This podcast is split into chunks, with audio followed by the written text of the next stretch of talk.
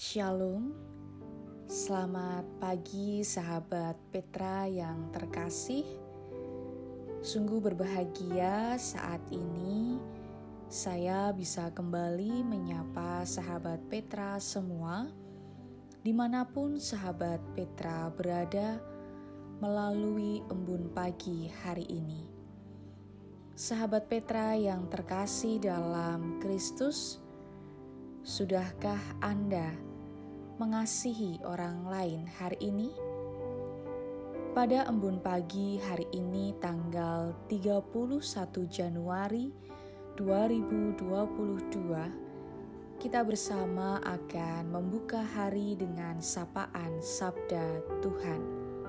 Bersama saya, Pendeta Elizabeth Emilia Putri dari GKJ Rewulu.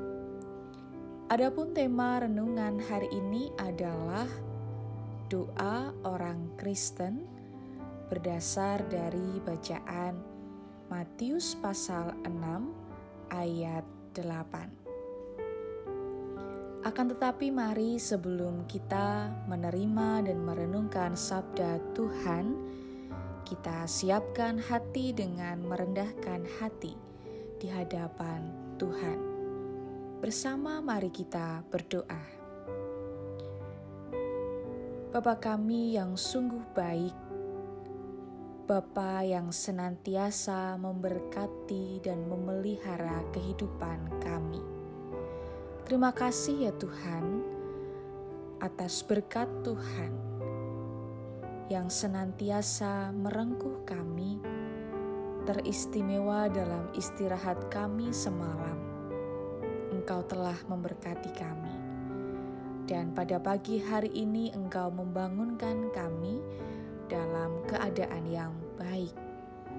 Kami pun mengucap syukur atas kesetiaan Tuhan yang senantiasa memelihara kehidupan kami dan sungguh kasih-Mu yang tidak pernah henti-hentinya kami rasakan. Pada saat ini ya Tuhan kami akan memulai hari kami dengan bersama-sama merendahkan hati untuk menerima sabda Tuhan. Kiranya Roh Kudus menerangi hati kami, memampukan kami untuk mendengarkannya dengan baik, tetapi kami tidak hanya berhenti untuk mendengar, namun kami juga mampu merenungkannya, terlebih melakukannya di dalam kehidupan kami. Hambamu yang engkau pilih untuk menyampaikan kebenaran firman Tuhan dengan segala keterbatasannya, Tuhan sendirilah yang memampukan. Di dalam nama Tuhan Yesus Kristus, kami berdoa. Injil Matius pasal 6 ayat 8 yang demikian sabda Tuhan.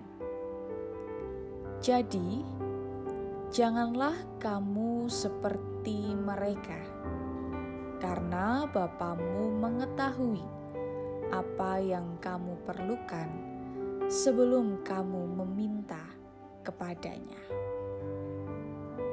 Saya ulangi sekali lagi jadi, janganlah kamu seperti mereka, karena Bapamu mengetahui apa yang kamu perlukan sebelum kamu minta kepadanya. Judul renungan pada pagi hari ini yaitu Doa Orang Kristen. Sahabat Petra yang terkasih, saya masih teringat betul dengan kisah di waktu saya masih kecil. Sungguh saya merasakan begitu besarnya kasih seorang ayah kepada saya. Bukan berarti lalu ibu tidak mengasihi saya, ibu pun sangat mengasihi saya. Tetapi pada pagi hari ini saya ingin berbagi kisah tentang kisah seorang ayah untuk saya di masa kecil. Ayah adalah seseorang yang selalu siaga untuk anaknya. Jadi, suatu malam saya tertidur di depan TV karena menonton TV dan ternyata sampai tertidur. TV melihat saya pada akhirnya. Tentu tidak ada persiapan untuk tidur pada waktu itu. Di sana pasti saya merasakan kedinginan karena tidak memakai selimut dan juga banyak nyamuk.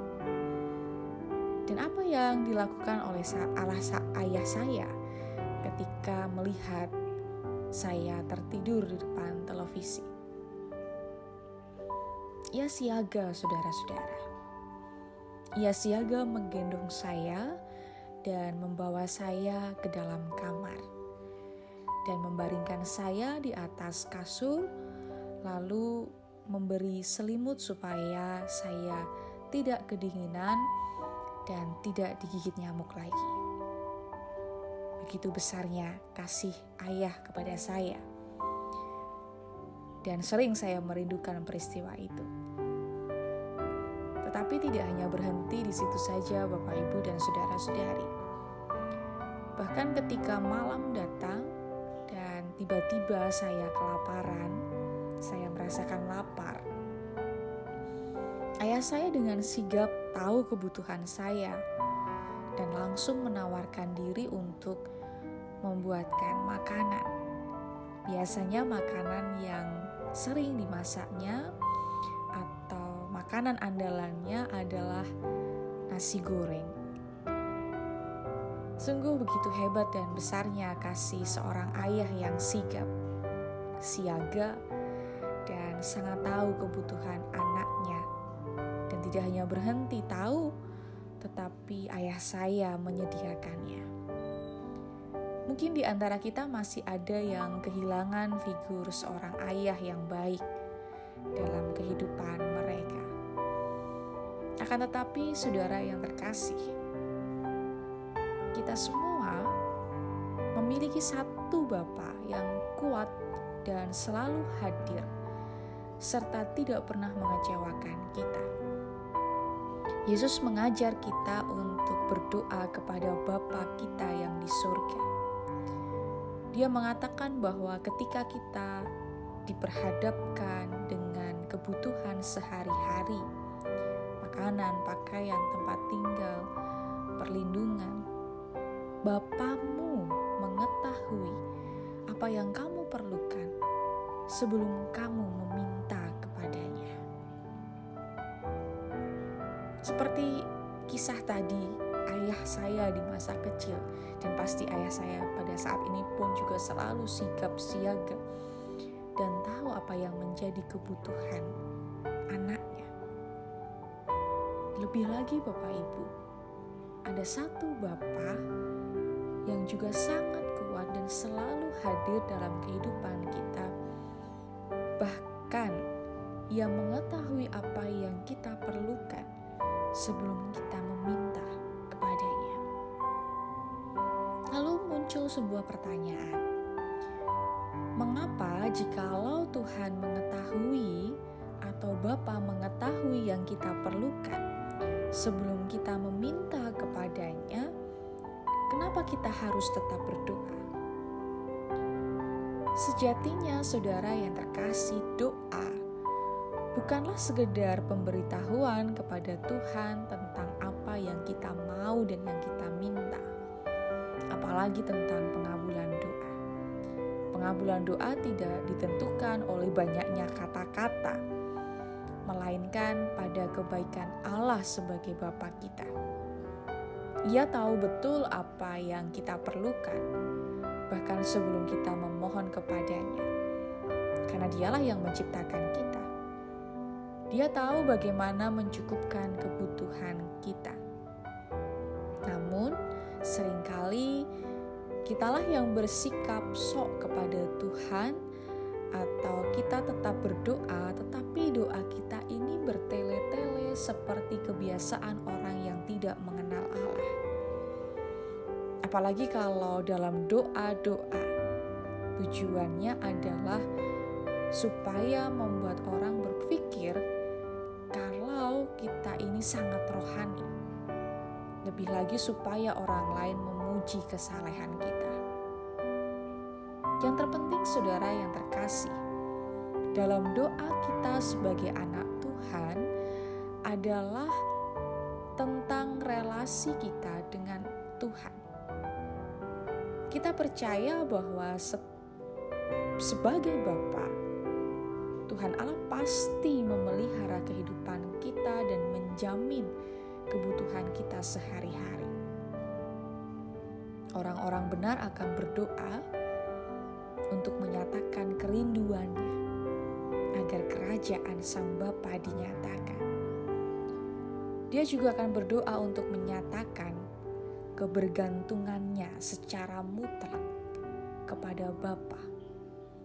Dan tentunya dia juga akan menyatakan kekagumannya akan kemuliaan Allah di dalam doanya. Hal-hal inilah tidak akan mungkin ada di dalam doa orang-orang yang tidak mengenal Bapa. Orang-orang yang tidak mengenal Bapa hanya mau Bapa mencukupi apa yang mereka mau. Tetapi orang-orang yang mengenal Bapa menginginkan lebih dari berkat bagi mereka sendiri. Mereka menginginkan kerajaan Allah dinyatakan lebih dari apa pun. Maka dari hal ini kita belajar bahwa doa orang benar, doa anak-anak Tuhan bukan tentang pengabulan, tetapi tentang relasi antara umat Tuhan dengan Tuhan. Pengabulan doa adalah hak mutlak Tuhan kita tidak bisa menuntut, bahkan tidak bisa memaksa Tuhan dengan doa-doa kita.